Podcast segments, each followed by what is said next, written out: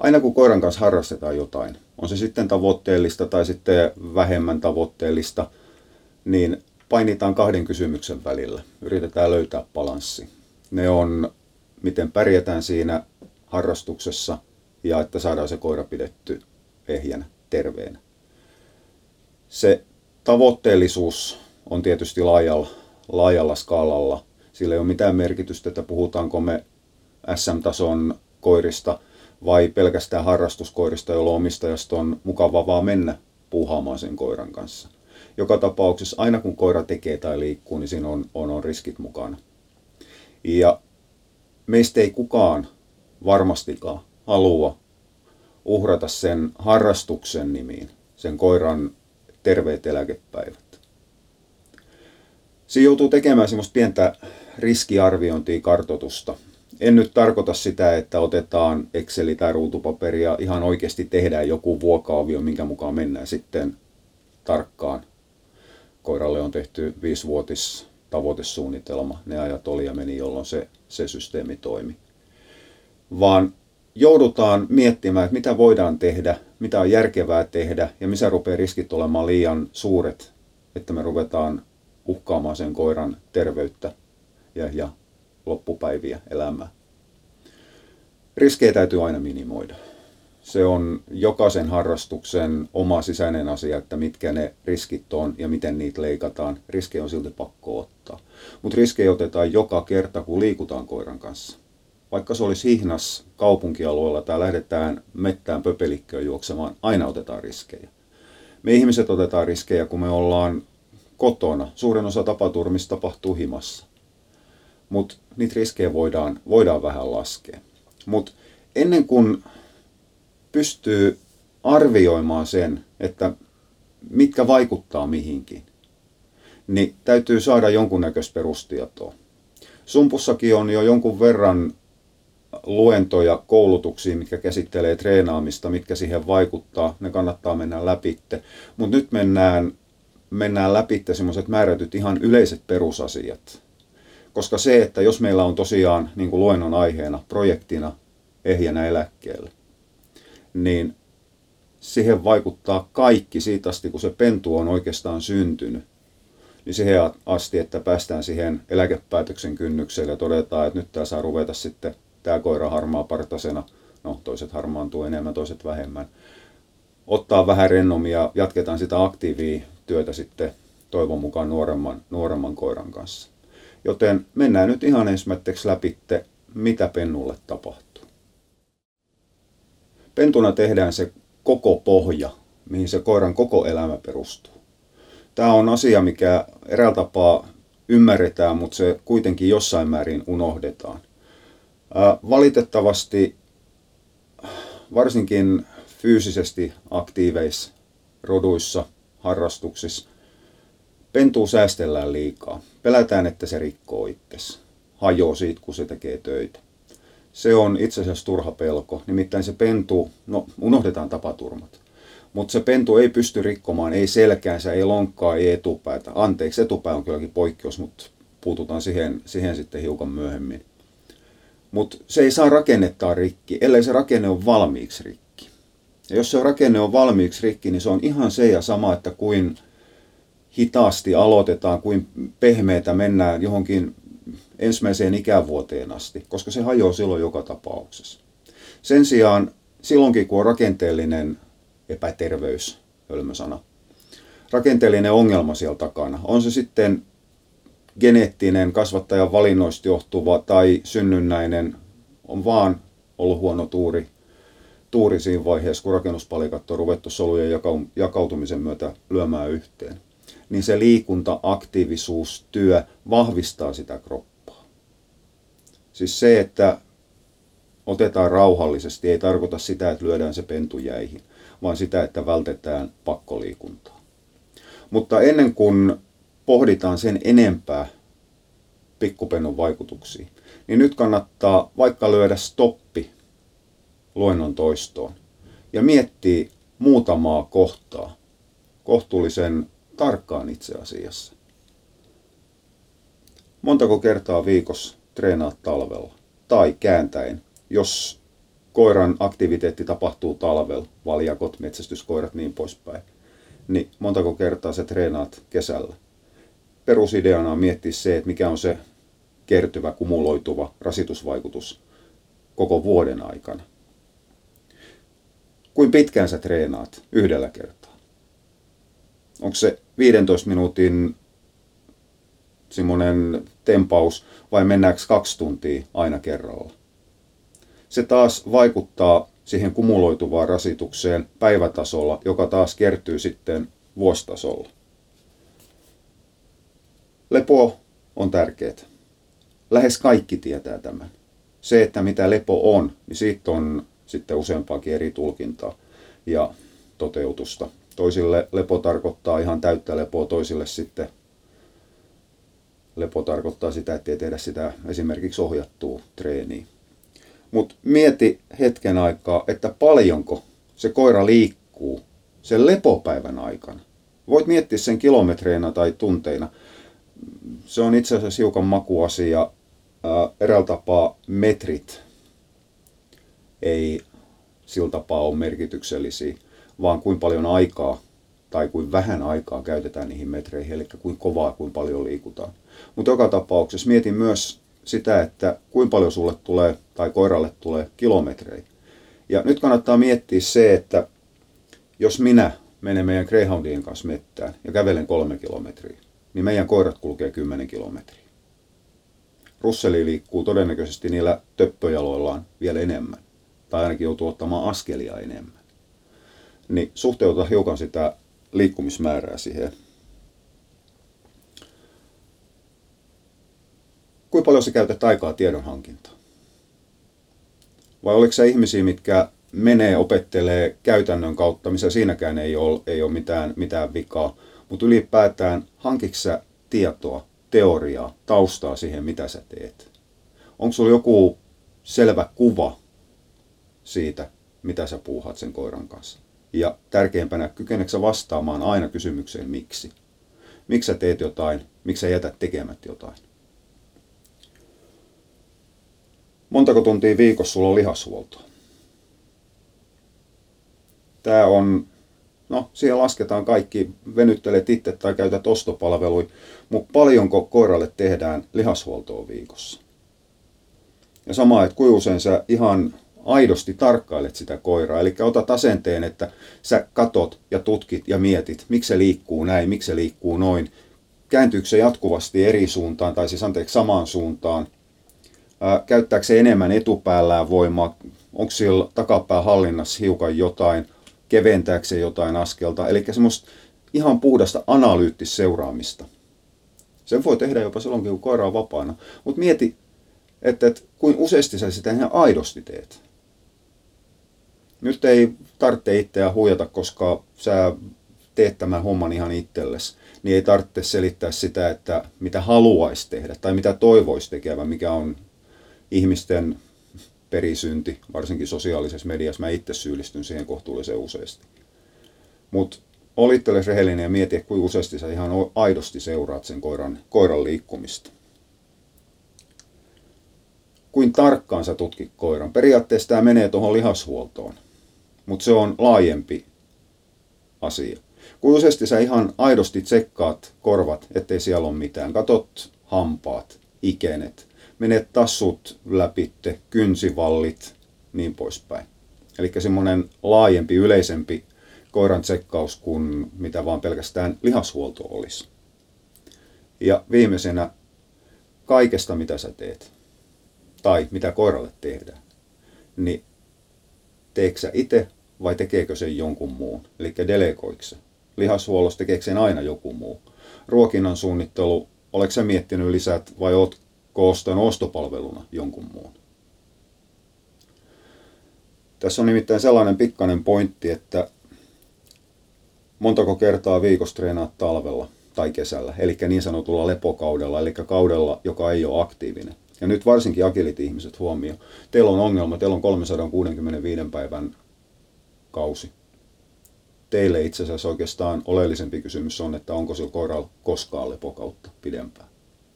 Jos vastaus on paljon enemmän, aika useasti, niin ollaan vakavien kysymysten äärellä. Aika useasti tarkoittaa melkoisen monta kertaa, että liikaa. Kauaksi yksi treenikerta kestää. Mitä enemmän tulee tunteja, sitä enemmän tulee rasitusta. Mitä enemmän tulee rasitusta, sitä suurempi riski on, että se koira ei pysy kasassa eläkeikään asti. Paljon koira liikkuu lepopäivinä. Mitä enemmän tulee niitä kilometrejä tai tunteja, menee täysin yhteen tuohon treenikerran kanssa. Se rasitus kumuloituu, kuormittaa sitä koiran kroppaa koko aika. Ja siinä tullaan taas, palataan siihen ensimmäiseen kysymykseen. Montaksi kertaa sä treenaat lepokaudella. Lepokaudella menee eräällä tapaa nollataan se kilometrimittari, tuntimittari siitä kumuloituvasta rasituksesta ja palautetaan sitä koiraa niin kuin buuttiasetuksiin. Nollataan se. Se on semmoinen kuukausihuolloksi sitä voida miettiä tai vuosihuolloksi ihan miten vaan. Tiedonhankinta. Jos sulla on sitten taas tässä kohtaa kohtuullisen matala minuutti tai kertamäärä, niin anteeksi, älä loukkaannut, mutta silloin sä menet hiukan niin kuin isot laivat tuurilla, vähän niin kuin Titanic. Se, että katot tätäkin luentoa, niin on yksi tapa hankkia tietoa. Ja siinä vaiheessa peukalot pystyy, oikealla linjalla ollaan. Mutta tietoa täytyy hankkia. Tiedon soveltaminen käytäntöön, se tulee kokemuksen myötä ja osaltaan yrityksen ja erehdyksen tietä, mutta jolle ei ole sitä tietoa takana, niin millä sovellat? Lihashuoltotuntimäärät, tämä nyt on tietysti ilmi, ilmiselvä juttu. Jos ei sitä tehdä, niin mistä tiedetään, että onko se koiravino jäykkä, jolloin se rikki meneminen taas kerran, niin, niin se riski kasvaa. Koska koira menee rikki useimmiten silloin, kun se on vino johonkin suuntaan, eli käyttää epätasapainos liikettään. Tämä on aika monelle ihmiselle selviö teoriatasolla, ajatuksena, mutta sen toteuttaminen välillä ontuu. Samaten tuo koiran tarkkailu. Koira on pakko katsoa, että näkee, että onko se vino. Että tietää, että täytyykö sille tehdä, tehdä lihashuoltoa. Samaten toi yleisempi, laajempi koiran tarkastaminen, tsekkaaminen. huonot hampaat aiheuttaa matalaasteista tai korkeampaa tulehdusta äkkiä lähtee tipauttamaan sen koiran kuntoon. Leukosyytit nousee, valkosoluarvot nousee, jonka jälkeen se koira on taas menos helpommin rikki. Sairaana ei koskaan juoksuteta. Ja toi, etteikö sä itse vai joku muu. Silloin kun itse ei osaa, niin kannattaa, kannattaa tietysti käyttää ammattilaista. Mutta itse tekemällä oppii lukemaan, katsomaan ja näkemään sitä koiraa ja arvioimaan paljon paremmin, mitä sen kanssa voi tehdä, mitä sen kanssa ei voi tehdä. Eli opetelkaa itse. No, palataan tähän pikkupentu-aiheeseen. Pikkupentu tarkoittaa käytännössä luovutusiästä noin 10 kuukauteen asti. Ja tämä ikäraja pätee keskisuurilla ja siitä ylöspäin. Jätit, mitkä on ihan samalla tapaa poikkeus kuin kun kääpiorodut toisesta päästä. Niillähän sitten pentuvaihe jatkuu hiukan pidempään, mutta sekin loppuu vuoden paikkeilla. Mitä pienempi koira on, niin sitä aikaisemmin sen pentuvaihe loppuu. Joku russelin kokoinen tappialka. Sen eräällä tapaa pentuaika on loppunut jo puolen vuoden kohdalla. Se on siinä vaiheessa käytännössä täysaikuinen. Toki siellä tapahtuu vielä hiukan kehitystä, mutta se kehitys on kasvu, luuston vahvistuminen ja muu on paljon hitaampaa. Ollaan ohitettu se hirvittävä kasvupiikki. Ja sen elimistö vastaa siihen treeniin samalla tapaa kuin aikuinen. Pikkupentujen kohdalla on yksi selvä, selvä sääntö. Liikuntaa. Vielä vähän liikuntaa. Vielä enemmän liikuntaa. Pikkupentuu harvoin, jos koskaan, liikutetaan liikaa. Ja tässä on tietysti yksi disclaimeri, ehto mukana. Niin kauan kuin se pentu liikkuu omasta halustaan, se juoksee vapaana, juoksee muiden kanssa. Eli se voi itse päättää, koska se pysähtyy, niin pentu ei voi liikuttaa liikaa. Jos pentu mettäreissulla väsähtää niin paljon, että se ei yksinkertaisesti jaksa kulkea takaisinpäin, niin entäs sitten, sitten se otetaan kyytiin. Tämä tulee vastaan ihan no, aika pian luovutuksen jälkeen. 16 viikon jälkeen, jolloin isot rodut rupeaa olemaan jo niin olekaan, että niiden kantaminen rupeaa olemaan työ- ja tuskan takaa, jos tullaan muutamasta kilometristä mettästä takaisinpäin. Harvemmin enää menee täysin sippiin. Mutta siinäkin vaiheessa ei se väsähtäminen rikos sitä pentua. Se on vaan ihan normaali elimistön puolustusreaktio. Se vaan menettää energiassa, väsähtää ja nukahtaa. Ei siinä ole sen kummallisempaa. Ei se rikos sitä koiraa. Pentukoira ei liikkumalla riko koskaan itseään. Se ei katko, no totta kai se voi katkoa luita, jos se törmää tai kaatuu, mutta mut, mut ei rasituksen takia, eikä myöskään, sille ei tule revähtymiä sen rasituksen takia. Ne johtuu aina, että jos jotain tapahtuu, ne johtuu aina ulkoisista tekijöistä. Ja se ei riipu siitä liikunnan määrästä. Mutta tosiaan se ehtolauseke, mikä oli, niin oli pakkoliikunta. Eli silloin kun ihminen määrää vauhdin, suunnan ja keston, niin silloin ruvetaan olemaan hankalia asioita ääressä taas kerran.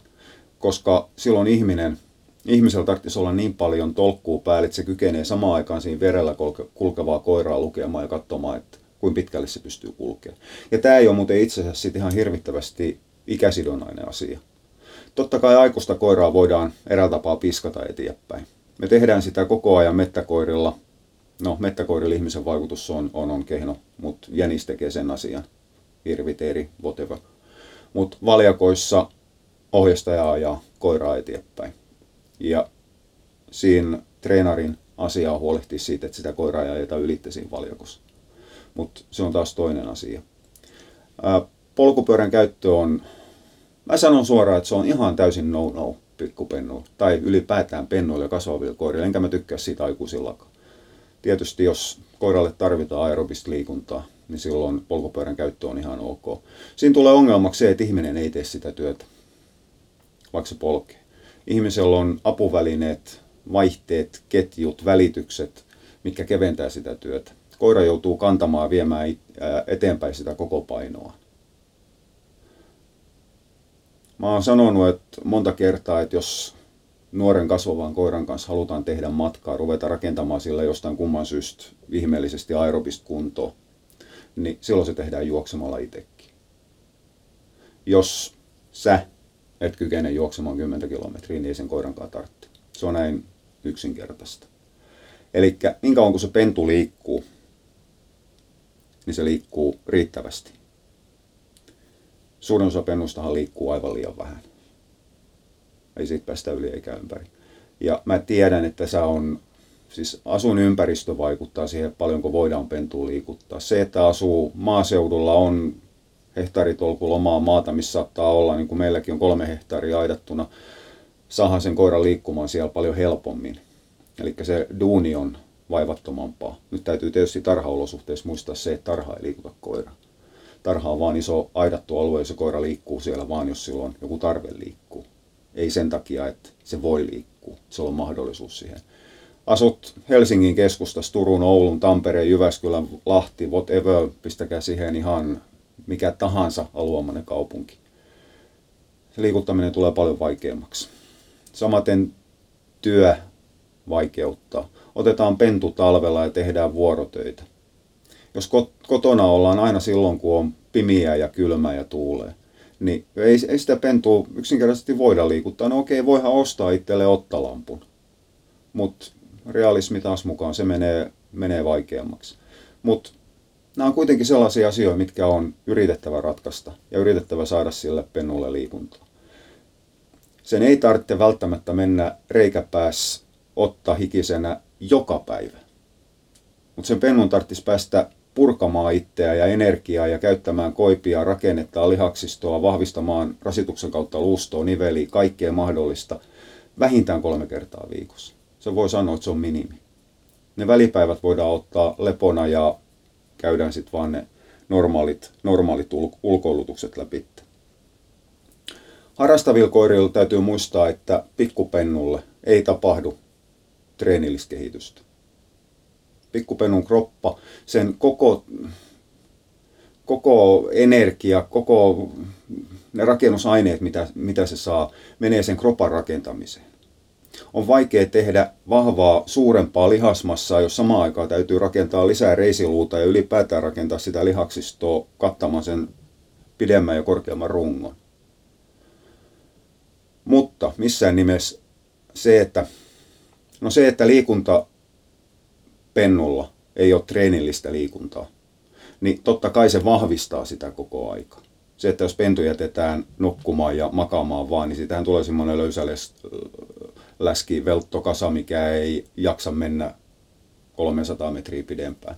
Tokihan se kunto kasvaa, mutta ei samalla tapaa, eikä missään määrin siinä mittakaavassa, mitä aikuisen treeni tekee.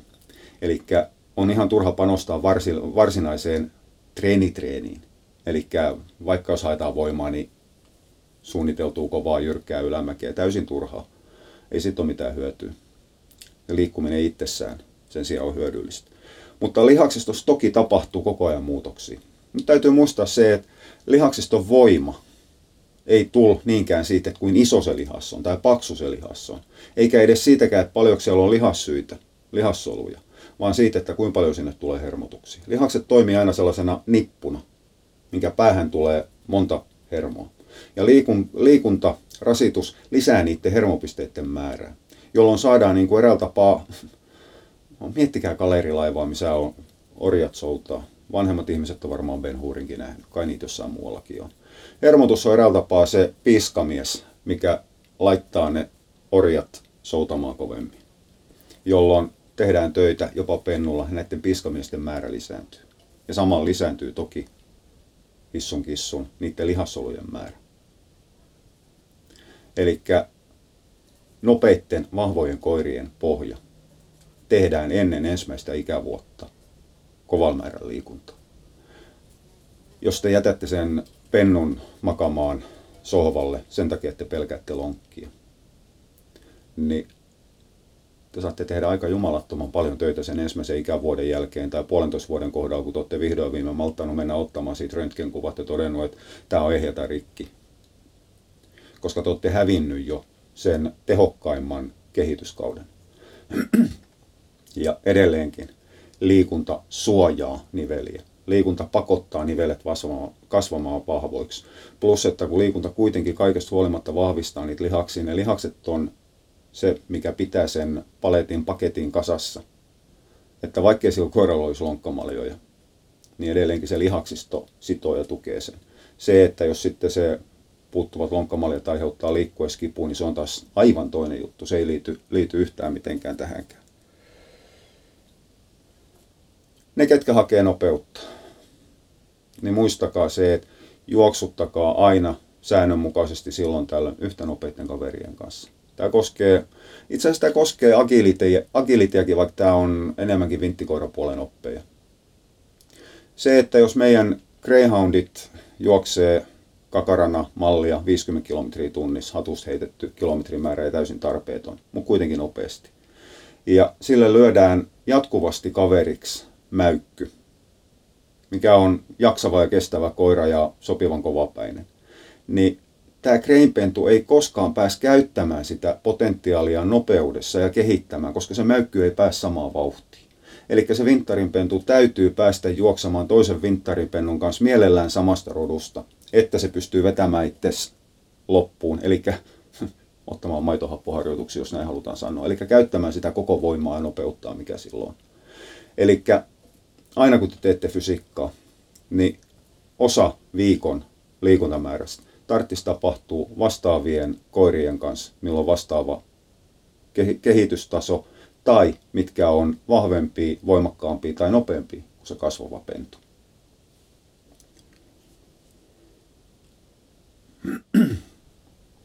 Ravinnolla rakennetaan se pentu.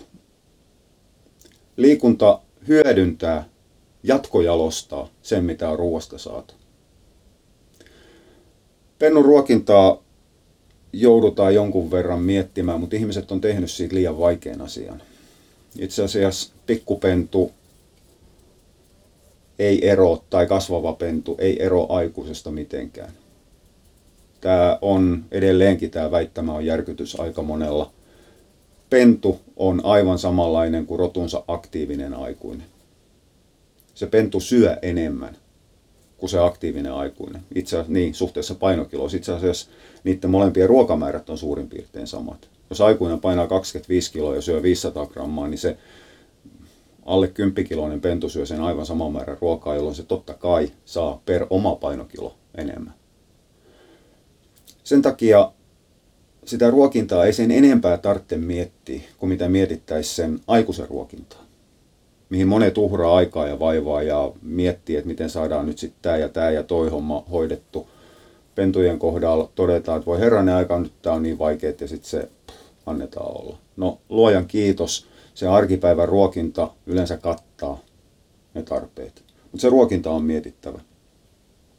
Se, että pikkupentu käyttäytyy kuten aktiivinen, tekisi mieli sanoa jopa erittäin aktiivinen aikuinen, aiheuttaa määrättyjä vaatimuksia proteiineille ja rasvalle. Ne on ne melkein tärkeimmät. Proteiinin täytyy olla kohtuullisen korkea, että saadaan rakennettu niin luusto kuin lihaksistokin. Ja koko muukin se elimistön kudokset, mitkä on, ne kaikki koostuu proteiineista. Myös se luusto. Siinäkin on proteiini kohtuullisen paljon. Se on semmoinen niin liima siellä, mikä liimaa fosforin ja kalsiumin yhteen, tekee siitä kovan, kovan rakenteen. Jos protskuista on puutetta, niin sen jälkeen ei saada rakennettu. Sitä ei tarvitse laskea ja miettiä grammatasolla. Se on täysin turhaa ajahukkaa. Kunhan miettii sen, että nyt me tarvitaan lihaa aika paljon tai lyödään sinne kananmunaa joukkoon aina silloin tällöin. Jos käytetään kuivamuonia, niin kunhan se proteiinimäärä on korkea. Tarkoittaa käytännössä 30 kuivamuonissa. Rasvaa annetaan niin paljon, että se pentu on, tämä on vaikea taas, einen tukeva. Ihmiset ymmärtää tämän aina väärin. Kasvava pentu ei koskaan saa olla vinttikoiramaisen hoikka. Ei ikinä, ei milloinkaan. Se koira tarvitsee, se pentu tarvitsee sinne suojaenergiaa niihin kasvupiikkeihin. Monet kuvittelee, että kasvu on terveenä tasaisesti nouseva. Ei se ole, ei se ole koskaan. Se tasaisesti nouseva saadaan sille, että mitataan tarpeeksi harvoja, merkataan pisteet kaavaan, käyrästöön, jolloin sieltä häviää ne nousut, ne tasottuu. Kasvu on aina piikkeinä. Tulee kasvupyrähdys, sen jälkeen rauhoitutaan hetkeksi aikaa, tulee kasvupyrähdys, rauhoitutaan hetkeksi aikaa. Nämä kasvupyrähdykset tekee näitä tilanteita yhtäkkiä, koiras tulee honkkeli. Sitten pennulla on yhtäkkiä vinttikoiramainen kroppa ja pirusti jalkoi. Ja silloin, kun se kasvupyrähdys on, niin se energian vaatimus on aivan päättömän kova. Se ylittää kaikki suositukset, mitä on teoriapuolella kasvavalla pennulla tehty. Ne on kaikki keskiarvoja. Niin silloin, kun meillä on varastorasvaa suojaamassa sitä pentua, niin me saadaan siitä niin kuin, no, välivarastona energiaa sille pennulle, mikä suojaa siitä, ettei se pääse hoikistumaan liikaa. Että sillä on energiaa pyörittää niitä aineenvaihdunnallisia reaktioita. Kun energia on tärkeä sen takia, että sitä proteiiniä ei saada rakennettu lihakseksi, jollei saada siihen energiaa. Eli se tehdas, mikä tekee sen. Ja se energia otetaan käytännössä rasvasta. Ja jos siitä on puutetta, niin ei auta mitään, että meillä on hirvittävät määrät protskuu ja kalsiumia ja vitamiineja, jos rasvasta on puutet niin paljon, että se energia menee siihen, että saadaan pidetty se koira hengissä. Silloin rakentamiseen käytetään vähän, vähemmän energiaa. Sen takia pitäkää sillä kasvavalla pennulla pieni rasvakerros päällä. Sillä saa olla painoa jonkun verrankin enemmän kuin mitä ylipäätään mietitte, että mitä aikuisella saisi olla. Pennulla ei saa koskaan olla selvää vyötäröä. No okei, koiran rakenne vaikuttaa tähän, mutta ymmärtän, että mitä mä tarkoitan. Se koiran varastorasvan läskin määrä saadaan kuivutettu siitä. Sitten sen jälkeen, kun se on aikuinen ja ruvetaan vetämään oikein kunnolla töitä, niin silloin se lähtee automaattisesti alaspäin. Mutta rasvaakaan ei tosiaan tarvitse grammamäärällä mitata. Niin kauan kuin se on hoikka, niin se saa liian vähän rasvaa. Sitten sen jälkeen, kun siitä rupeaa tulemaan paksun näköinen, se saa liikaa rasvaa.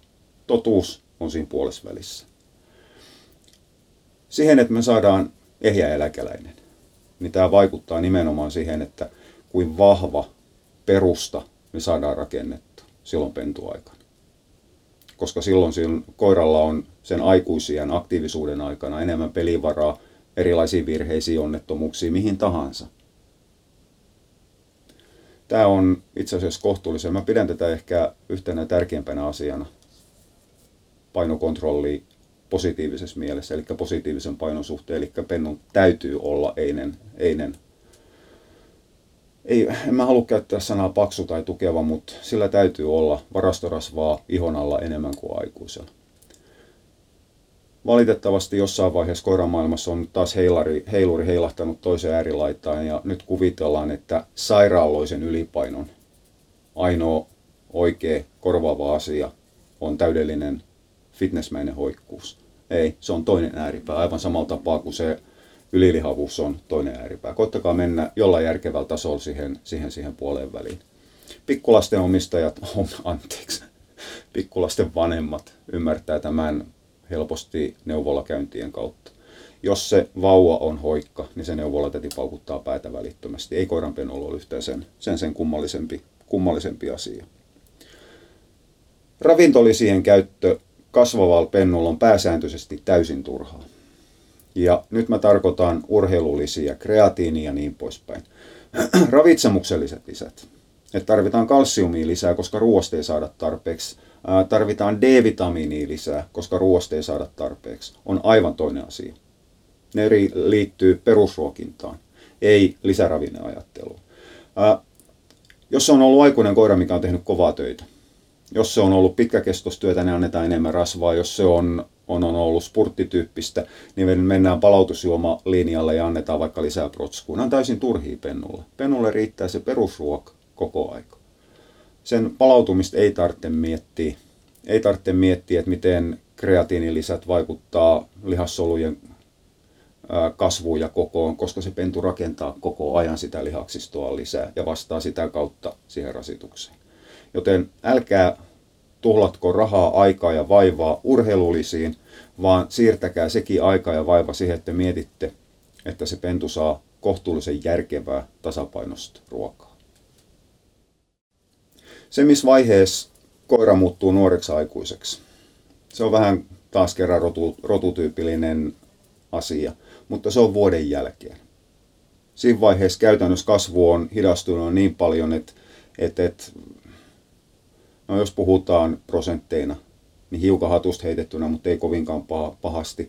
Vuoden jälkeen koira on saavuttanut sellainen 95-99 prosenttia kasvusta.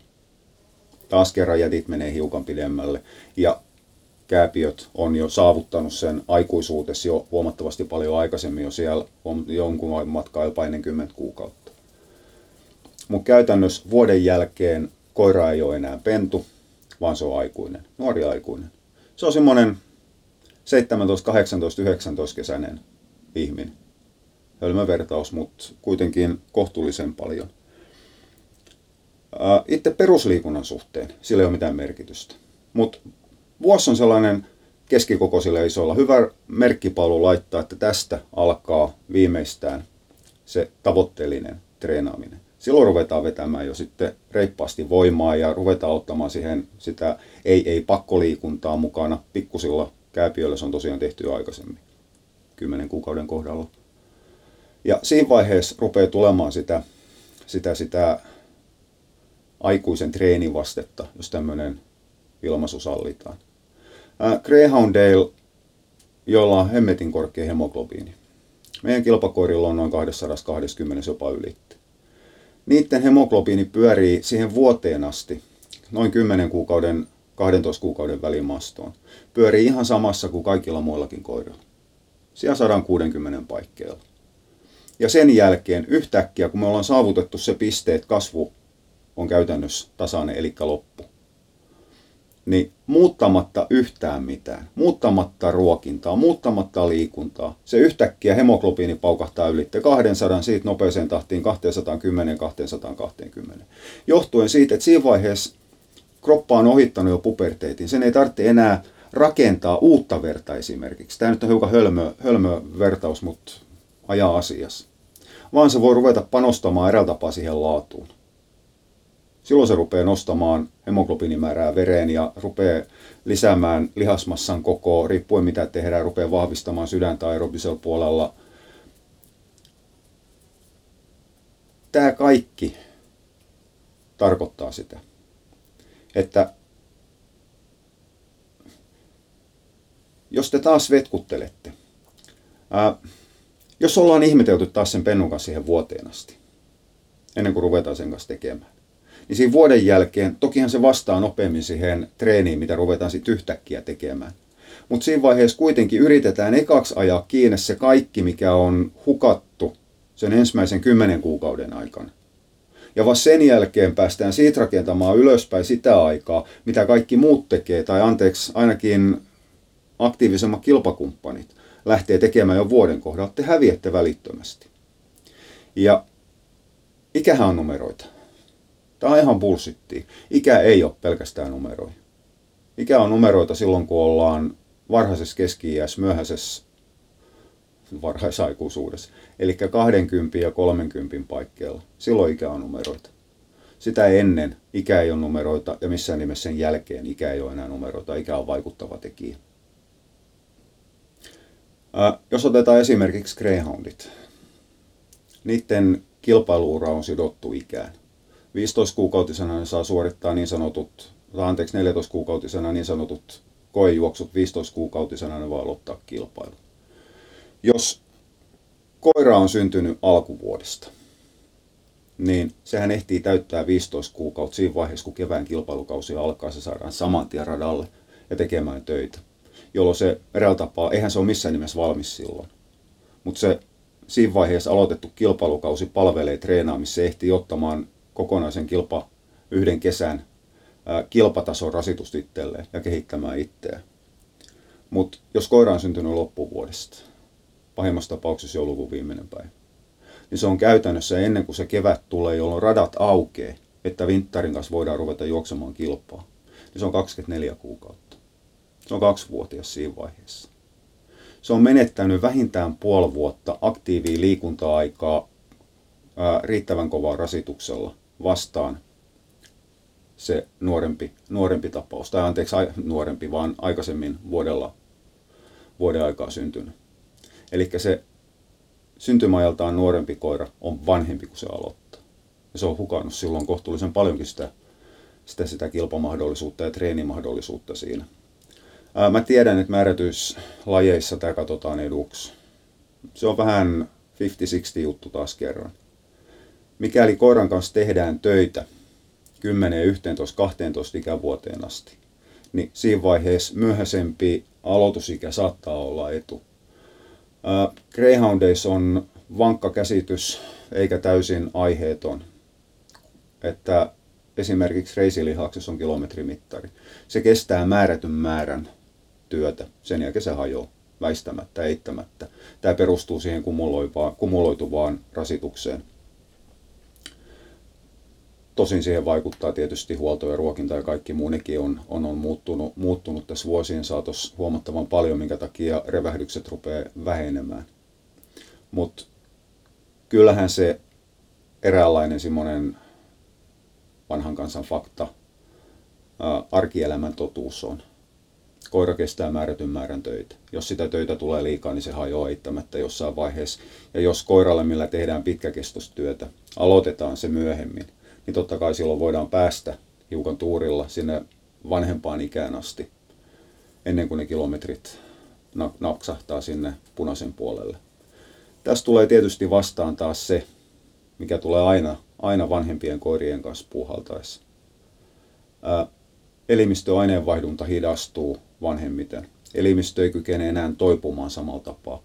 Palautumisajat pitenee huomattavasti siihen, mitä ne on nuorella. Ihan samalla tapaa 20 tyyppi kolauttaa hiukan paikkasta tai vetää itse niin kipiäksi, että lihakset on huutaa hosianna. Se on päivän kahden kuluttua kunnossa. 50 tekee sama, niin se ontuu vielä kuukauden päästä. Joutuu popsimaan kohtuullisen paljon purana, koska kroppa ei enää käy samalla tehoa, se ei pysty korjaamaan paikkoja kunnolla.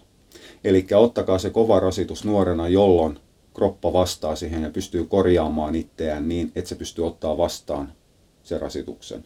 Näillä muilla lihasluennoilla, treeniluennoilla törmäätte termi, termiin superkompensaatio. Tästä on, on, on aika pitkällä, pitkällä kysymys. Kattokaa sieltä, mä en tässä käsittele superkompensaation käsitettä sen enempää. Silloin se kestää myös vanhempana, koska siellä on taas kerran sitä pelivaraa hiukan enemmän. Ei olla niin, kuin niin niin kinttailla ja kantteilla. Tämä pelivara. Eksytään hiukan asiasta. Otetaan esimerkki Greyhoundin rasvaprosentti, mikä on huomattavan matala. silloin se on kohtuullisen kuiva. Sen hematokriitti, eli mikä kertoo veren nestemäärää yksinkertaistettuna, on niin korkea, eli siellä on niin vähän nestettä, että normi kilpakuntoinen greyhound on samoissa arvoissa kuin mitä tavallinen koira olisi jo eläinlääkäristiputuksessa. Aiheuttaa sen, että siinä on niin pahuksen pieni vara siihen, että se greyhound sairastuu ihan oikeasti kuivumisen aiheuttamia ongelmia. Että me joudutaan miettimään koko ajan nesteytystä ja nesteen saantia. Sen sijaan, anteeksi lapukkaomistajat, ylipainoinen labradori saa mennä ja pyöriä ja vetää itse ihan kuin kuittiin tahansa, niin silloin edelleenkin, koska sen hematokriitti, eli silloin nestettä huomattavan paljon elimistössä, on niin paljon alempi, että se voi kuivua ihan tolkuttoman paljon ennen kuin se pääsee samaan arvoon kuin kreijon ja sairastuu. Niin tässä nuorena tehdyn lihaksiston kehittymisessä ja kropan vastaamisessa siihen on vähän samasta asiasta kysymys. Koiran elämässä on kaksi vaihetta, mitkä vaikuttaa siihen, että kun suuret todennäköisyydet on sillä, että koira pääsee viettämään terveitä ja, ja, ja huolettomia eläkepäiviä. Syntymä on se ensimmäinen.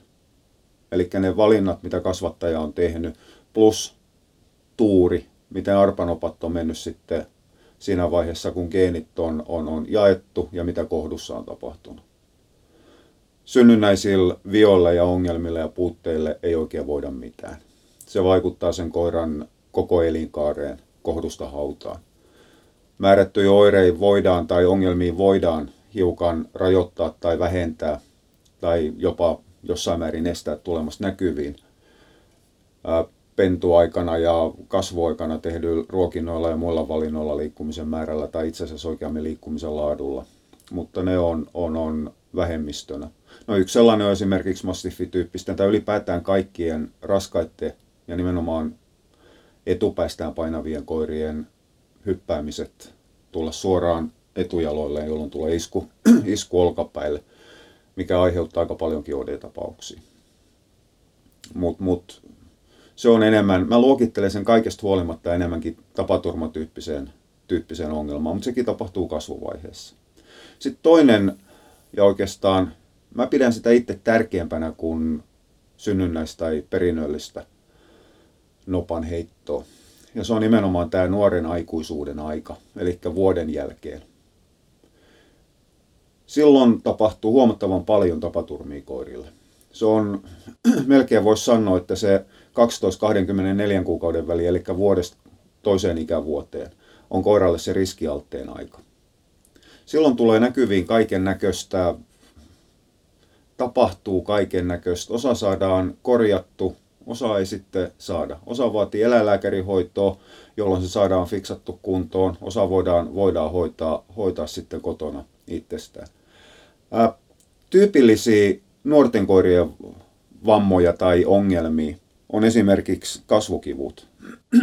Toki kasvukivut oireilee useimmiten jo ennen ensimmäistä ikävuotta, mutta mä luokittelen silti sen vanhemman aikuisuuden kynnyksellä olevan koiran, koiran ongelmiin. Ne ei vaikuta koiran myöhäisempään elämään. Se on kasvuvaihe, mikä aiheuttaa kipua ja ontumista. No toki siinä vaiheessa, jos koiraa liikutetaan huomattavan paljon, että se kulkee taas vinossa jo epäbalans, tai siis on epäbalanssissa, niin voidaan saada lihasvaurio aikaiseksi, mutta yleensä koira hillitsee sitä omaa liikkumistaan niin paljon, että ei se saa itseään rikki.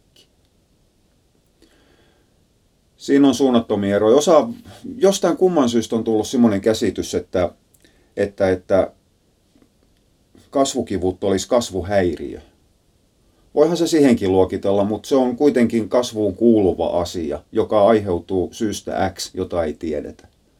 On esitetty, että se voisi olla selenin puutetta, johtuen siitä, että ihmisillä – seleniköyhillä alueilla tai anteeksi alueilla, missä maaperässä ei ole seleniä, tai, ää, tai siis seleni ei ole hyödynnettävässä muodossa niin kuin meillä. Meillähän Suomessa on maaperässä seleniä huomattavan paljon, mutta sen kemiallinen muoto on sellainen, että kasvit ei saa sitä sisälle ja sen jälkeen ruohonsyöjät ei saa sitä kasvista eikä lihansyöjät siitä, siitä kasvissyöjästä. Niin ihmisillä tosiaan seleninköyhillä alueilla on enemmän kasvukipuja kuin esimerkiksi eteläisillä alueilla tai, tai, tai Yhdysvaltain määrätyissä osissa, missä on seleniä paljon. niissä kasvukivut on lähes tuntemattomia. Se, että onko tämä vaan taas kaksi asiaa, mitkä tapahtuu päällekkäin, onko se joku laajempi syy, sitä ei kukaan tiedä. Koiran ylipäätään kasvuvauhti vaikuttaa siihen. Pienillä roduilla, mitkä kasvaa vaikkakin vauhdilla myös nekin, mutta niin kuin senttimäärissä ja suhteessa siihen omaan aikuiskokoon, niin vähemmän aikaa, niillä on harvemmin kasvukipua. Sen sijaan pitkäraajasilla ää, löytyy kasvukipui huomattavan paljon enemmän. Tämä vastaava löytyy ihan ihmisistäkin. Lyhyet hoikat tytöt harvemmin kärsii kasvukivuista. Sen sijaan sitten tuommoiset honkkelit, pitkät teinipojat, mitkä venahtaa 20 senttiä kesässä, niille kasvukivut on kohtuullisen yleisiäkin. Eikä siihen ei voida yksinkertaisesti vaikuttaa. Okei, aina välillä törmätään taas näihin rajoitetaan kasvua ruokinnalla teorioihin, mitkä on täysin yhtä älyttömiä kuin se, että sillä honkkelille pojalle annettaisiin vaan pelkästään porkkanarastetta, hiukan rasvaton broilerin rintaleiket, ettei vaan painotu, että se pysyy mahdollisimman laihana, että kasvu hidastuisi. Ei se hidastu. Huonosti voi joka tapauksessa, mutta ei se onnistu korilla yhtään, sen paremmin. Kasvukivut hoi, hoituu levolla, ajalla ja jossain määrin kipulääkkeellä. Ei siis sen kummallisempaa ole. Se menee ohitte, ohitte ajan myötä. Ää, mitään totaalilepoa ei tarvita. Koira saa liikkua sen, mitä se liikkuu. Ja itse asiassa tässäkin pätee monta kertaa vähän sama kuin huonokuntoisen lihaskivuissa, kun on ruvettu liikkumaan, että sillä se menee pois, millä se on tullutkin. Kasvukipujen suhteen puhutaan siis ajasta ja liikkumisesta. Mutta älkää laittako hiukankaan ontuvaa koiraa koskaan ikinä milloinkaan pakkoliikuntaa. Haavat, varsinkin anturoissa, on kohtuullisen yleisiä nuorille koirille. Ne koheltaa aivan liikaa, että ne kattelis mihin ne astuu. Plus, että niiltä puuttuu kokemus siitä, että ne osais lukea sitä ympäristöä ja maaperää. Plus ne on saanut samaan aikaan aikuisen voiman, aikuisen nopeuden, mitä ei oikein osata käyttää. Ja koordinaatio puuttuu. Ei olla vielä opittu hallittamaan sitä, niitä kasvaneen jalkaa, jalkoi pitkää runkoa ja vahvaa lihaksistoa. Niitä sattuu ja tulee. Tyypillisesti, anteeksi, tyypillisesti haavat ei aiheuta sen suurempaa ongelmaa pidemmällä aikavälillä. Totta kai kysymys on siitä, että kuin isosta vammasta on kysymys jos puolta assuu menee, niin tietysti se vaikuttaa. Mutta yleensä ne paranee ihan niin kuin kaikilla muillakin. Vaatii toipumisajan ja hoidetaan, hoidetaan kun, kunnolla kuntoon. Osassa pienemmissä varsinkin se voidaan hoitaa täysin puhtaasti kotona, ei tarvitse lähteä lääkärille. Isommissa vammoissa sitten mennään totta kai lääkärille. Kaatumiset ja törmäilyt on huomattavan tyypillisiä nuorten aikuisten ongelmia johtuu ihan samasta kuin nuo haavojen tulo, tulemiset. ei ole kontrolli omaan liikkumiseen, ei ole silmää siihen, että se puu ei väistykään. Ne saattaakin sitten heijastaa läpi elämä riippuen, kuin suuri vaurio on tullut. Koiri rupeaa olemaan nopeutta ja voimaa, jolloin puurunkoon törmääminen, kaveriin törmääminen rupeaa tekemään isompaa, isompaa vammaa. Tätä voi hiukan, tätä riskiä karsia sille, että koira liikkuu kasvuajan pennustasti – mahdollisimman vaihtelevassa maastossa ja isommissa koiralaumoissa. Silloin se oppii suoraan lukemaan kasvuaikana, silloin kun sillä ei ole vauhtia päällä vielä, niin se oppii lukemaan ympäristöä ja muiden liikkeitä. Jos sitten siinä vaiheessa törmätään ja opitaan, tämä kosketaan kuumaa ja tiedetään, että se poppaa ja ei kosketa toista kertaa. Eli luonnon oma negatiivinen vahvistaminen. Siinä ei ole positiivisuudesta tietoakaan. Niin, niin toimii suunnattoman hyvin. mutta se tosiaan edellyttää sen, että koira on keskenkasvunen, jolla ei ole täyttä vauhtia. Silloin se ei saa itselleen vahinkoa aikaiseksi paljoakaan. Ää, kaatumiset aika useasti hoituu itsehoidolla. Jonkun verran tarvitaan hierojien tai fysioterapeuttien apua. Totta kai, jos tulee oikein paha lihasruhje tai, tai jopa murtumi, mennään eläinlääkärillä.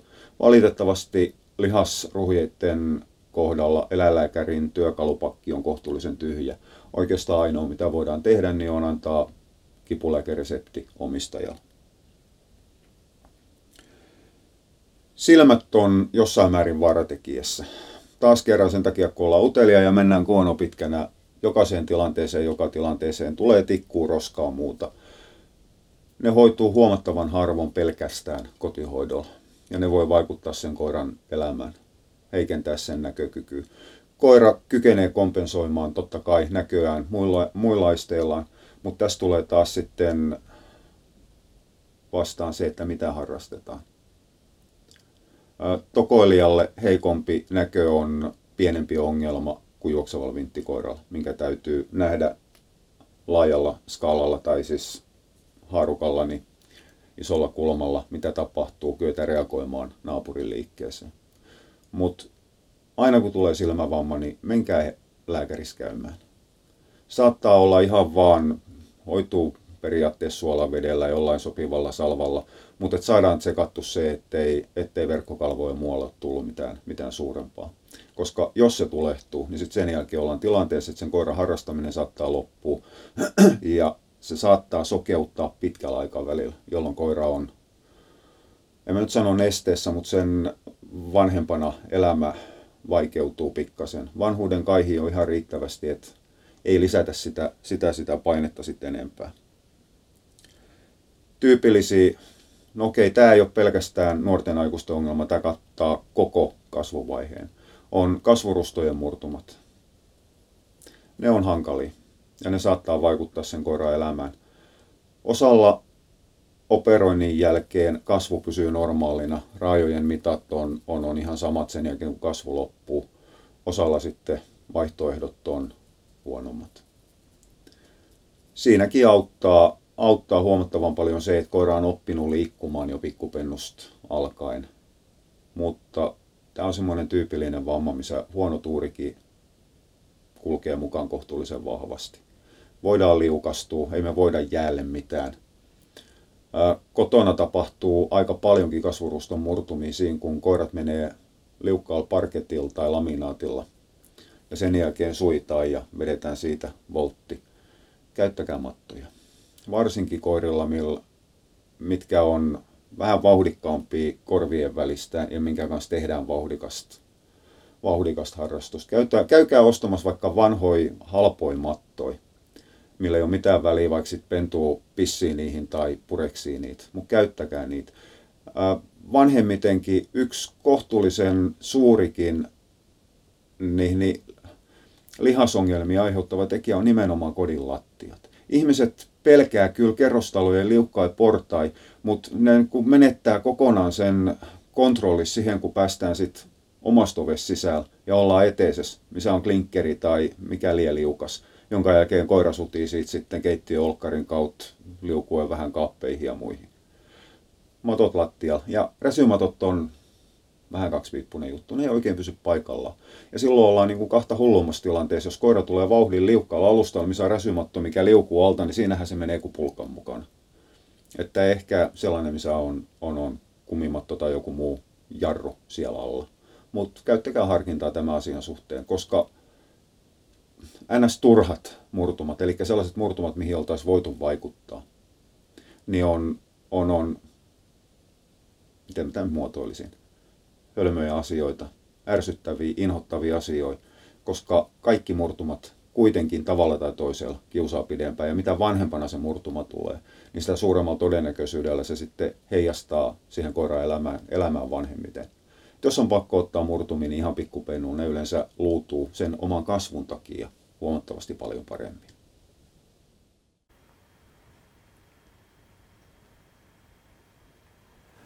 Jossain vaiheessa elämäänsä se koira sitten ylittää sellaisen aikarajan, jolloin se ei ole enää varsinainen aikuinen, vaan on siirtynyt keski-ikäisyyden puolelle. Se, että milloin se määrätty elinkaaren vaihto tapahtuu, niin riippuu, riippuu ihan täysin koirasta ja koirarodusta. Pienet vanhenee hitaammin. Sen sijaan jätit vanhenee huomattavan paljon nopeammin. Kaikki koirat sijoittuu sitten tähän väliin. Sitten siinä on tietysti yksilöeroja. Toisilla vaan se sisäinen kello tikittää nopeammin kuin toisilla. Täällä on se käytännön ero, että siinä vaiheessa kun siirrytään sinne keski-ikäisyyden puolelle, eli ollaan no, eräällä tapaa sen odotettavissa olevan keski puolen välin paikkeilla hiukan alle. niin siinä vaiheessa kehon kyky uusiutuu, koiran suorituskyky, kaikki rupeaa laskemaan. Tässä on ihan sama asia kuin se, että neljäkymppinen ihminen ei ole enää samassa kunnossa, samalla voimalla ja samalla palautumiskyvyllä kuin mitä 18 tai 20 nuori on. Ei ole sen kummallisemmasta asiasta kysymys. Ja nyt riippuu sitten ihan täysin siitä, että mitä sen koiran kanssa harrastetaan. Onko sillä mitään käytännön vaikutusta. Jos ollaan koulutettavissa lajeissa, niin monta kertaa itse asiassa vanheneminen on pelkästään etu. Johtuu ihan siitä, että sillä koiralta ja semmoinen turha nuorempi hössöttäminen pois, se rupeaa keskittymään siihen, mitä se tekee. Samaten silloin on ruvennut oppi menemään sinne korvien väliin. Se tietää, mitä se tekee. Ja fyysinen rasitus ei kuitenkaan ole niin päättömän kova, etteikö se kykenisi toipumaan siitä, etteikö se kykenisi tekemään siitä sitä työtään.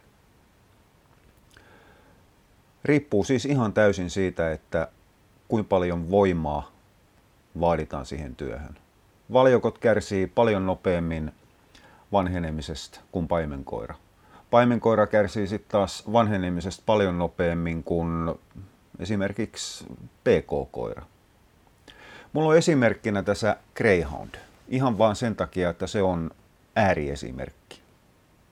Teidän kaikkien koirat ei koskaan pääse tähän samaan nopeuteen eräällä tapaa vanhenemisessa kuin mihin Greyhound. Eli tämä on se pahin mahdollinen skenaario eräällä tapaa.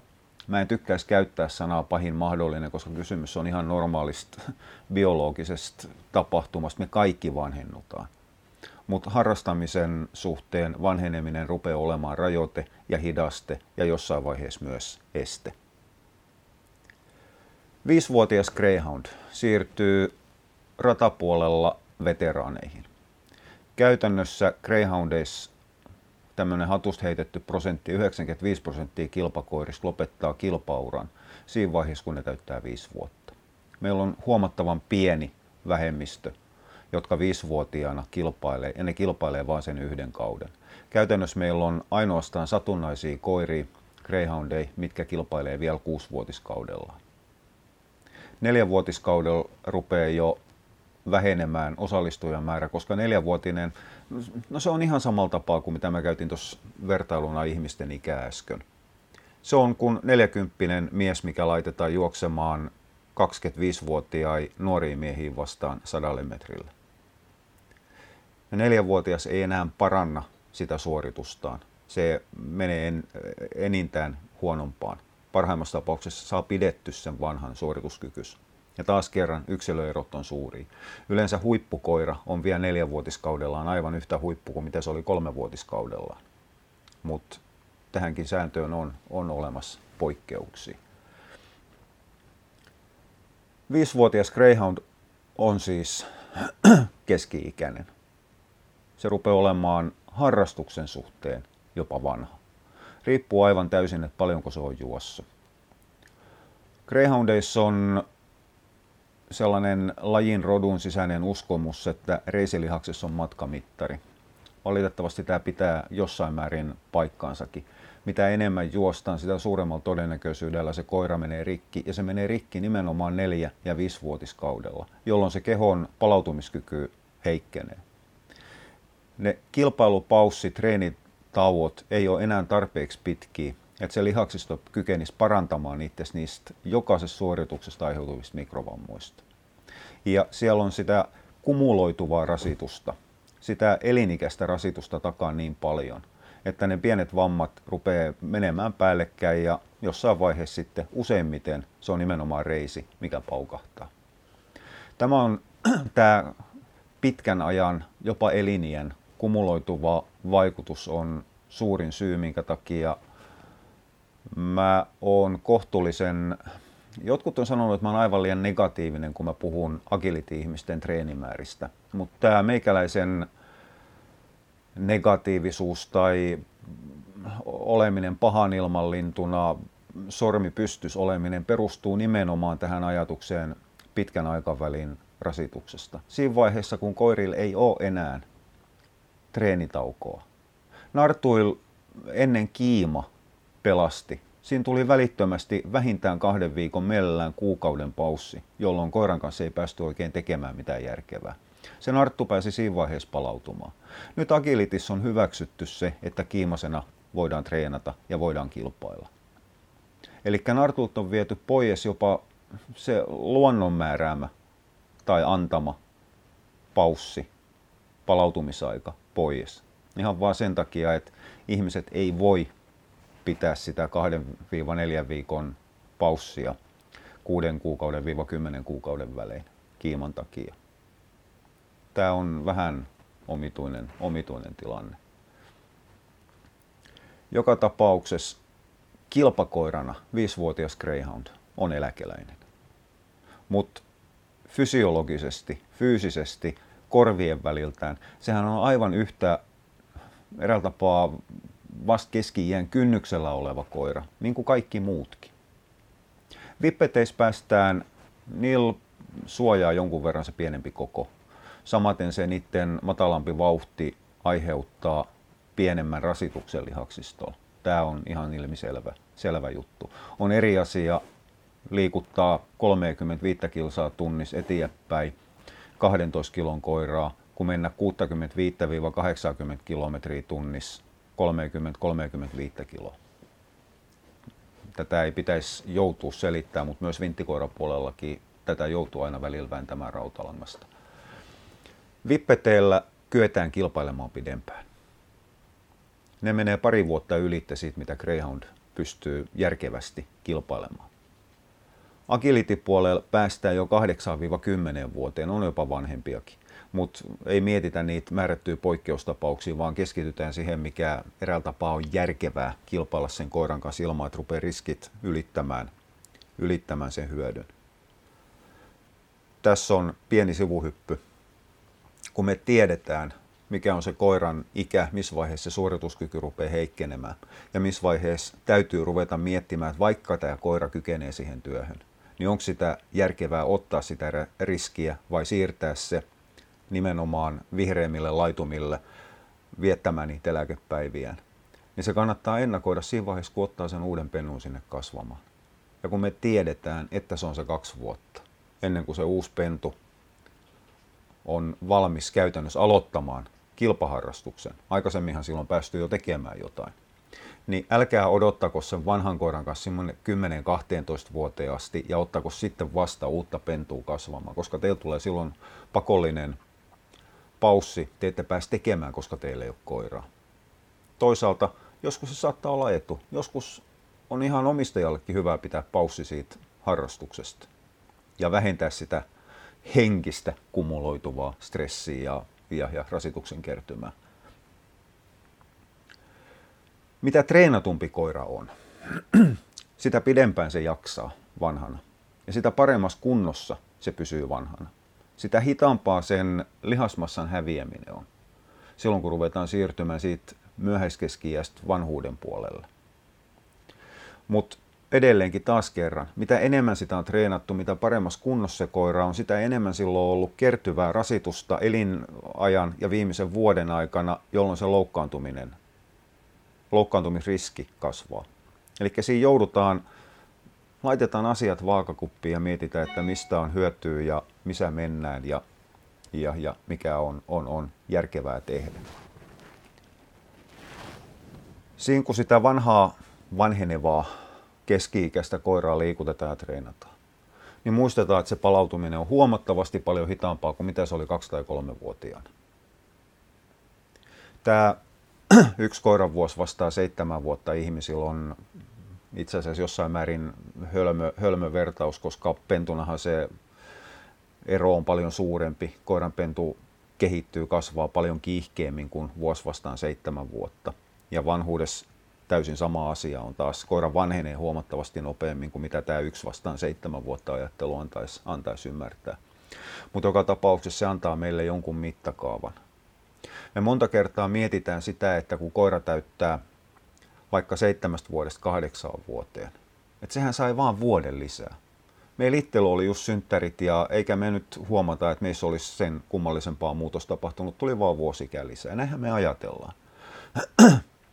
Mutta miettikää sitä, että jos te täytätte 30 vuotta, niin siinä kun se koiralla on synttärit samaan aikaan, niin se onkin yhtäkkiä lähemmäksi 40. Se loikkaa sen yhden kymmenen vuoden ylitte. Te voitte vieressä katsoa 30 että miltä näyttää se naapurin 40 treenari. Siinä vaiheessa, kun te täytätte 40 ja koiralla tulee taas niin kuin vuosi lisää, niin se koira onkin hypännyt sinne 70 ikävuoteen. Teidän mielestä se näyttää edelleen ihan samanlaiselta 9- tai 10-vuotiaalta koiralta. Tai siis se 9-10-vuotias koira näyttää samalta, mitä se oli 7-8-vuotiaana, mutta sen elimistö ei ole. Jos mä en väärin muista Ruotsin Agrian, Ruotsin suurimman vakuutusyhtiön vakuutustietoja, niin vakuutustietojen mukaan keskiarvona laskettuna kaikista roduista, mikä on tietysti hiukan hölmöä, kun joku pikkukoira voi elää helposti 16-18-vuotiaaksi ja superhyper giant jätit kuukahtaa sitten jo siinä 6-7 vuoden paikkeilla. Niin hiukan päällä 60 prosenttia koirista saavuttaa 10 vuoden eliniän. 10 vuotta on sellainen rajapaalu, mitä kannattaa miettiä, että 10 vuoden jälkeen mennään jatkoajalla aina. Ja jos me ollaan jatkoajalla, niin silloin se koira on vanha. Kun te teetätte vanhalle, vanhenevalle tai keski-ikäiselle koiralle töitä. Jos teillä on ollut ennen ajatuksena pitää vaikka kovemman treenin tai kilpailun jälkeen päivä tai kaksi vapaata, niin sen vanhemman koiran kanssa se on viikko. Jos te olette joutunut ennen pitämään sen nuoren koiran kanssa viikon paussin työstä, niin sen vanhenevan koiran kanssa on kaksi vai kolme viikkoa. Te voitte tingata näistä aikamääristä, mutta silloin valitettavasti mennään sinne itsehuijauksen puolelle. Ja silloin ruvetaan kuormittamaan. Te kuormitatte sitä koiraa, vaikka te teette koko ajan saman verran työtä. Mutta koska sen vanhemman, vanhemman koiran palautuminen on heikompaa, niin te itse asiassa kuormitatte sitä huomattavasti enemmän kuin mitä te teitte vuosi, kaksi tai kolme vuotta aikaisemmin. Ja tämä on sellainen asia, mikä on ymmärrettävä. Koiramaailmassa on hyvin vahvana se käsitys, että koiran ulkonäkö kertoo, mitä sen kropassa tapahtuu. Ruokinta on kunnossa, kun karva on kunnossa. Jos silmät on iloiset ja häntä heiluu, niin koirassa on kaikki muukin kunnossa. Ei se pidä paikkaansa.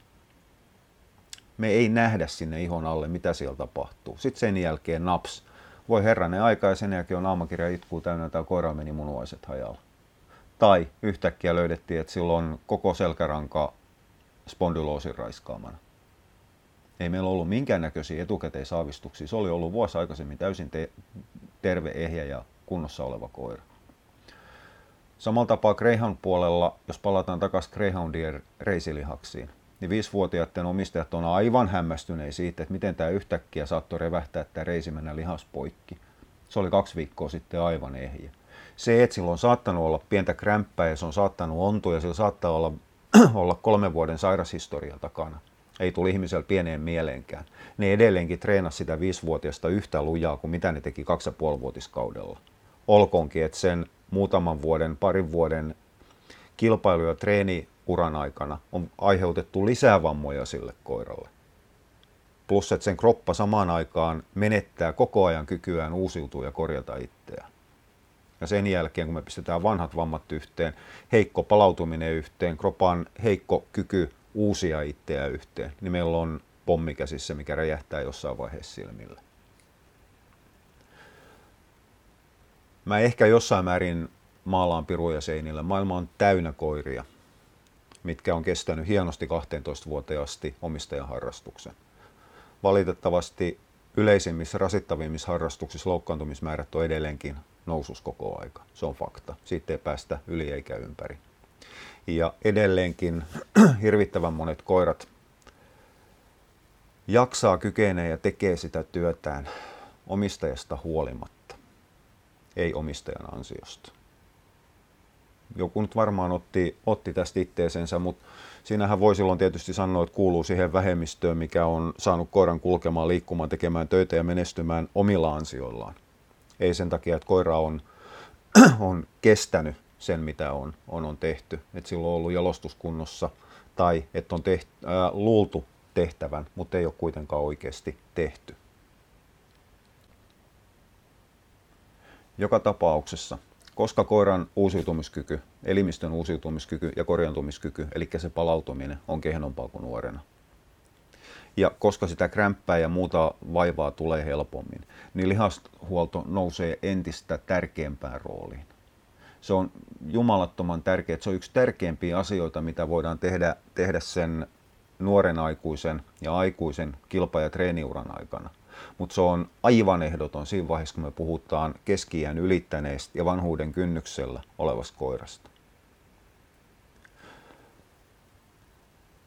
Treenaamisessa voidaan hiukan fuskata ja huijata. Se koira, siis tarkoitan lihastreeniä, ei, ei nuppitreeniä. Se koira kompensoi ja korjaa sitä ja jos sen kunto ei ole tarpeeksi hyvä, se ei ole tarpeeksi vahva, tarpeeksi nopea, riippuen mitä harrastetaan, niin se ei vaan menesty. Keskenkuntoinen koira harvemmin rikkoo itseään, koska se ei pääs niin lujaa, se ei pysty käyttämään niin paljon voimaa. Mutta tärkeämpää kuin mitä se treeni, niin on se, että mitä lihasuolossa tehdään. Sillä pidetään se koira ehjänä ja sillä saadaan, saadaan sekin kyky ulos, mikä on treenillä saatu tai koiran itse liikkumisella saatu rakennettu siihen koiraan. Niin lihashuollolla saadaan se koko potentiaali ulos. Joten se on tärkeämpää kuin treeni. Eläkeläisellä, no anteeksi, ei vielä olla eläkeläisessä, ollaan veteraani-ikäisessä vanhemmassa koirassa, keski ylittäneessä koirassa, niin lihashuolto on sellainen asia, mistä ei voida fuskata yhtään. Me voidaan fuskata lenkeissä, me voidaan fuskata palauttamisessa, me voidaan fuskata työnteossa, rasituksen tekemisessä, mikä monta kertaa nimenomaan tämän ikäisissä koirissa onkin vain etu. Mutta lihashuollossa me ei voida oikasta, oikasta mutkia, ei yhtään, mikäli halutaan pitää se koira ehjänä ja terveenä. Se, koska koiras tulee vanhus, on suhteellinen käsite. Se riippuu taas kerran koirasta yksilönä tietysti, mutta vahvimmin koirarodusta. Siinä kun pienet koirat elää sinne 16-18-vuotiaaksi astikin, 20 joskus törmää harvemmin kuitenkin, niin edelleenkin ne jätit rupeaa menemään siinä, ei saavuta 10 ikävuotta.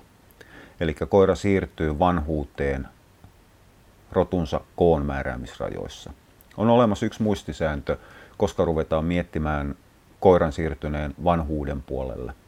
Ja se on silloin, kun koira on odotettavissa olevan eli-ikänsä viimeisellä kolmanneksella. Tarkoittaa sitä, että jos meillä on rotu, minkä odotettavissa oleva elinikä on 10 vuotta, niin seitsemänvuotiaana se on vanhus. Ja seitsemänvuotiaana silloin sen kanssa täytyy ruveta elämään niin kuin vanhuksen kanssa eletään. Sitä ei viedä työhön, sitä ei viedä kilpailupaikoille – aina välillä kuulee selitettävää, että se täytyy ottaa mukaan, koska se niin haluaa ja se niin tykkää. Se on ihmisten omaa kuvitelmaa. Se koira ei tiedä, mikä sille on, on, on parasta. Se koira ei sinänsä kaipaa sinne. Se on leimaantunut, sen päähän on iskostunut siinä vaiheessa, kun otetaan treenikamat esille, että nyt lähdetään. Totta kai useimmat on nauttinut siitä, mitä ne on tehnyt silloin kilpailu- ja treeniurassa aikaa. Suuri osa koirista tykkää siitä, mitä ne tekee. Mutta ihmisen tehtävä on rajoittaa niitä riskejä. Sääntö numero yksi. Koira ei kykene siihen riskiajatteluun, ihmisen on mietittävä ne. Ja siinä vaiheessa, kun koira on vanha, riskit ylittää kaikki hyödyt. Sen stressitaso ei saa, saa nostaa ylöspäin, vaan sen takia, että se on mukava ottaa mukaan. Sen takia, että se vinkuu, hyppii tasajalkaa, heiluttaa häntä, kun ruvetaan laittaa reppua paikalle. Sillä taputetaan päähän ja sanotaan, että sori, sä oot siirtynyt eläkkeelle, nyt se on tämän nuoremman, nuoremman aika ruveta tekemään näitä töitä. Koko ajan muistettava se, että se keho vanhenee nopeammin kuin mieli. No okei, unohdetaan vanhuuden dementikot. Niillähän asia voi mennä täysin toistepäin, mutta siinähän kysymys on enemmältäkin sairaudesta kuin, kuin normaalista vanhenemisesta. Korvien väli jaksaisi mennä vielä, mutta kroppa ei enää kykene. Sen takia vanhat koirat nukkuu niin huomattavan paljon enemmän. Niiden sisäinen moottori on ruvennut jo hiukan yskimään. Se pyörii heikommilla kierroksilla.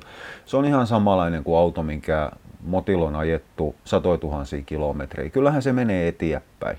Mutta ei se jaksa enää motarillakaan mennä ylämäkeen ylös ja pitää sitä 120 vauhtia, se hiipuu. Kulutus kasvaa, öljyy menee ja niin poispäin. Koira on aivan, siinä suhteessa aivan samanlainen. Eli ei rasiteta sitä koiraa. Tähän ei tarkoita sitä, että vanhan koiran kanssa ei saisi enää harrastaa yhtään mitään. Sitä se ei missään nimessä tarkoita. Mitä enemmän sen vanhan, vanhan koiran kanssa puuhaillaan sellaista, mikä aktivoi sitä, missä se toiminta on sen fysiikan rajoissa ja jossain määrin, määrin sen jaksamisen rajoissa, niin sitä tehdään, koska sillä me saadaan pidetty sen koiran vanhuusaika mielekkäänä. Se ei päästä taantumaan erällä tapaa. Se on vähän sama asia kuin se, että ihmisillä mitä enemmän on aktiviteettia, niin sitä suuremmalla todennäköisyydellä Alzheimer iske. Koirilla on hieman sama asia. Kun vanhus liikkuu koko ajan, niin se kropan rapistuminen hidastuu. Lihasmassan häviäminen hidastuu. Se saa pidetty kroppas terveempänä, vastustuskykyys toimivampana, sen ruoansulatuskin on parempi. Me saadaan pidetty se todennäköisesti terveempänä. Vanha sanalasku sanoi, että, että, että juoksevat koirat ei elä vanhoiksi. Siinä on puolet totta, puolet menee, menee, menee myytinmurtajien puolelle. Perustuu aika pitkälle osaltaan siihen, mitä mä oon tolkuttanut tässä pidemmän aikaa siihen koko iän, koko uran kumuloituvaan vaikutukseen, kun mettäkoirat on tehnyt paljon töitä. Ja niiden huolto on ollut vähän mitä ollut. Ei niitä ole hoidettu hyvin, niitä ei ole ruokittu kunnolla. Se on kuvitelmaa siitä, että vanhat hyvät ajat oli hyviä aikoja. Useimmiten vanhat hyvät ajat oli oikein pahuksen huonoja aikoja. Ihmiset kuoli nuorena ja koirat kuoli nuorena. Mutta semmoista määrättyä myytinmurtaja-aineesta siinä on sitten taas se, että itse asiassa se liikkuva koira rakentaessaan sitä fysiikkaa ylöspäin, niin kestää itse asiassa vanhana paremmin ja pidempään siinä täytyy niin kuin kyetä tonkin sanalaskun suhteen erottamaan se, että mitä on ollut 50 tai 100 vuotta sitten ja mitä on tänä päivänä. Tänä päivänä meidän koirat syö aivan toisen näköistä ravintoa, aivan toisen näköisillä suojaravintoainemäärillä ja aivan toisen näköisellä eläinlääkintähuollolla, mitä 50 vuotta sitten. Ja ne kaikki tukee pidempää elinikää. Ja pidemmän elinien laadun nostaa hyvä lihaskunta ja koira pysyy virkeämpänä, kun sen korvien väli saa tehdä töitä. Mutta jos myöhäisemmässä keski oli tärkeää se, että sen koiran fysiikan rajoja ei ylitetty, niin vanhuksen kohdalla se on ykkönen. Lihashuolto jopa jää kakkoseksi. Vanhaa koiraa ei saa koskaan rasittaa liian paljon. Ei mennä ylitte sen omien rajojen. Ja tämä joskus vaatii sen, että, että ihmisen täytyy puuttua sen koiran omaan liikkumiseen se, että jos koiran painelee pellolla mettis hulluna kolme-neljä tuntia, sen jälkeen se on lähes jalaton kaksi-kolme päivää, koska se on vanha ja koska sen kroppa ei enää kestä, niin eihän siinä ole mitään mieltä. Siinä vaiheessa ihmisen olisi pitänyt puuttua ja sen puolen tunnin tai tunnin jälkeen lyödä koira hihinä ja sanoa tapu tapu päähän, tämä oli tässä, lähdetään kotiin lepäämään. Vanhuksen huolto muuten ei ole mitenkään ihmeellisen poikkeuksellista. Jatketaan suurin piirtein sitä ruokinnan ja lisien suhteen samaa, mitä on, on, on tehty ennenkin, yhdellä pienellä poikkeuksella. Vanha koira itse asiassa ruokitaan hyvin pitkään samalla tapaa kuin pikkupentu. Ja tämä johtuu ihan siitä, että kun sen koiran aine, vanhan koiran aineenvaihdunta on hidastunut, se ei kykene enää tekemään lihasmassaa, se rupeaa hukkaamaan syötyä, syötyjä ravintoaineita. Niin me kompensoidaan tätä antamalla enemmän. Toki tässäkin täytyy pitää järki. Monet vanhat koirat, sen takia, että niiden aineenvaihdunta on niin hidas, niiden moottorin tyhjäkäyntikierrokset on tipahtanut niin alas. Ne ei kuluta enää lepoaikana energiaa samalla tapaa. Jos me annetaan kuivamuona ajattelussa 20 prosentin rasva vanhukselle, niin se saattaa lähteä lihomaan. Vanha koira saa lihota hiukan. Se ei missään nimessä saa olla samalla tapaa kuiva ja timmi kuin joku 2-3-vuotias urheileva koira. Vanhan koiran täytyy saada kroppaan rasvaa se suojaa se rasva sen sen, sen elimistöä. Mut, mut, muuten eroa pennuruokintaa ei ole. Itse asiassa tämä rasvakysymyskin on, menee täysin samassa kaavassa kuin koiran koko elinien suhteen, koska rasvan määrähän, sen määrää se koiran lihavuuskunto. Eli ei siinäkään ole minkäännäköisiä elinikämääreitä, että pentuna täytyy olla näin paljon keski-ikäisenä tai nuoren aikuisena näin näin paljon ja sitten keski-ikäisenä näin ja näin paljon. Vanhana siirrytään tähän ja tähän prosenttiin, vaan rasvan määrä on koko ajan sen mukaan, että mikä on sen koiran lihavuustaso. Ja itse asiassa sen takia vanhoilla koirilla joudutaan joskus nostamaan sitä rasvaa, koska niiden rasvan käsittelykyky myös proteiinien heikentyneen käsittelyn myötä niin on heikentynyt. Plus se, että me halutaan niistä vanhuksista hiukan lihavampia. Ja nyt taas jälleen tolkku tähän. Se, että mä puhun lihavasta, niin tarkoittaa normipainon ylärajaa. Semmoista pientä pyöreyttä. Ei missään nimessä lihavaa lihavaa. Ylilihavuus on huono asia aina ja kaikessa. Muuten se slaidis lukee, että ei radalle. Tämä perustuu Greyhound-ajatteluun. Eli ei viedä sitä koiraa riakkumaan ja kiekkumaan sinne radan vierellä katsomaan, kun muut juoksee kilpaa. Ja missään nimessä sitä ei laiteta vieheen perään. Just sen takia, että ei nosteta sitä stressiä, ei hankita sitä loukkaantumisriskiä, ei ylikuormiteta kroppaa. Mutta tämähän pätee ihan kaikkeen harrastukseen. Ei sitä eläkeläistä ei roikoteta sinne agilitiharjoituksiin. Ei edes siinäkään vaiheessa, kun se jätetään autoon takalukkuun makaamaan. Kyllähän se tietää, missä se on. Ja stressi nousee jo siihen, kun se ei pääskään sinne töihin, mihin se kuvittelee pääsevässä, vaan se koira jätetään kotiin. Jos joku teistä sanoo, että teillä on 10-vuotias koira, mikä rikkoo tuvan sen takia, että se ei ole päässyt mukaan, niin joko sen viimeisen kymmenen vuoden aikana on sitten peruskasvatus hoidettu aivan päin metikköä, tai se koira vetää teitä 5-0, tai kerrotaan sitä, mitä luullaan tapahtuvan, ei sitä, mitä tapahtuu.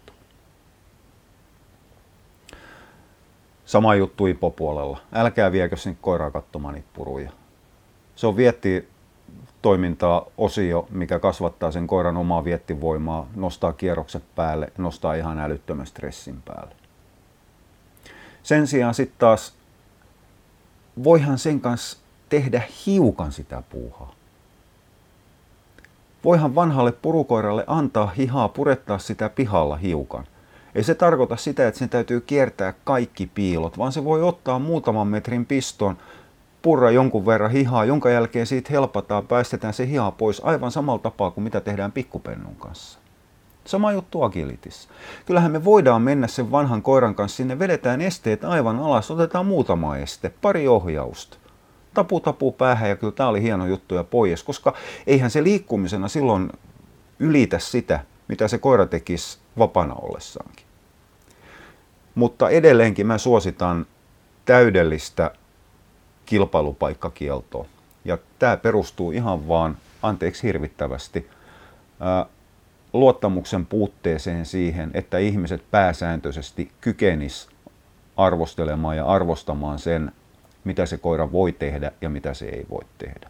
Sen takia on parempi, ettei oteta sitä mukaan sinne ollenkaan, ettei tule vahingossakaan lipsahdettu sinne ylitekemisen puolelle. Koko tämän koiran uran ajan, itse asiassa koko sen uran ajan, mitä te teette itse koiriin, niin kaksi sääntöä olemassa sen mukaan, että mitä tietoa jaetaan. Ensimmäinen on se, että jos te löydätte sellaisen treenitavan, millä te voitatte, millä te menestytte, niin olkaa siitä hiljaa. Sitä ei ole mitään tarvetta ruveta huutelemaan naamakirjassa. Pitäkää se etulyöntiasemana itsellänne. Mutta sen sijaan, jos te löydätte jonkun tavan, millä te korjaatte koiran vammoja, millä te estätte vammoja, millä te saatte paranemista helpotettu, miten te korjaatte jotain asioita, niin älkää niistä olko koskaan hiljaa, vaan jakakaa se tieto joka paikassa välittömästi aktiivisesti. Sillä te autatte sitä, teette, siinä ei ole minkäännäköistä pientäkään riskiä, että kilpakumppani pärjäisi paremmin, koska luoja varjele, jos jonkun kilpailumotivaatio rakentuu sen päälle, että saadaan kanssakilpailijan koira rikki, tai saadaan hidastettu sen paraneminen, tai saadaan estetty sen toipuminen, ettei se tule enää vastaan joku toisen kerran, niin suoraan sanottuna silloin on parempi, että lopetatte sen harrastuksen.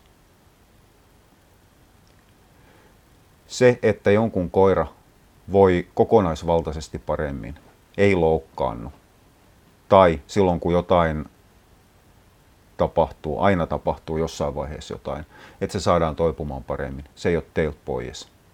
Se on sen koiran auttamista. Joten treenivinkit, istukaa niiden päällä, olkaa niistä ihan hiljaa. Niissä on ihan turha auttaa vastakumppania, mutta kaikki tavat, mitkä lisää turvallisuutta, lisää kestävyyttä, siis kropan kestävyyttä, terveyttä, jakakaa ne tiedot. Kiitos, kun jaksoit kuunnella tähän asti. Tämä tarjosi teille Jakke Lehtonen ja sumppu.info. Moi!